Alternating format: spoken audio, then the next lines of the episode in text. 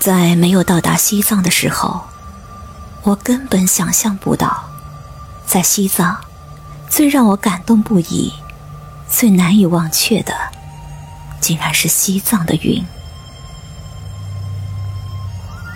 西藏的云是西藏最灵动的使者。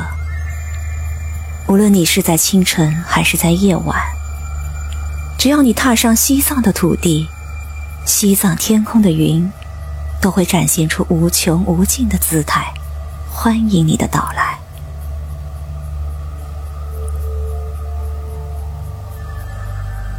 在西藏，无论是河流山峦，还是牛羊飞鸟，它们都是自由的。包括行走在天空上的云，它们的自由来得更加随意，更加洒脱。不管是白天还是黑夜，西藏的天上永远有大朵大朵的云在飘动。它们一会儿变成一群一群的牛羊，在辽阔的天空上漫步；一会儿又变成万匹骏马，在无边的天际驰骋。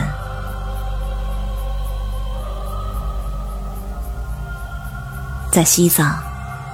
每每抬头望天，就会生出无限的遐想。那些云仿佛会与你对话，又仿佛时刻微笑的看着你。每次走进西藏，我都会把西藏的天空当做心灵的牧场。我会望着天上的白云，自言自语。我也会伸出手。去触摸那些行走在天上的云。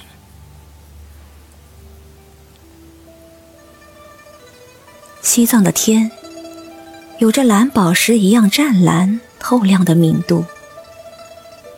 西藏的空气里没有一丝的杂质，所以西藏的云时时刻刻都离你很近。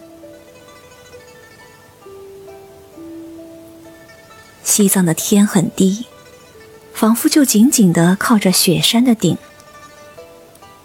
西藏的云也很低，低得让你忘记了天空与大地的距离。每一次仰望雪山，都可以看见那些变幻不定的云，围绕着雪山轻盈起舞。它仿佛是雪山的恋人。时刻不离地守护着雪山的圣洁与美好。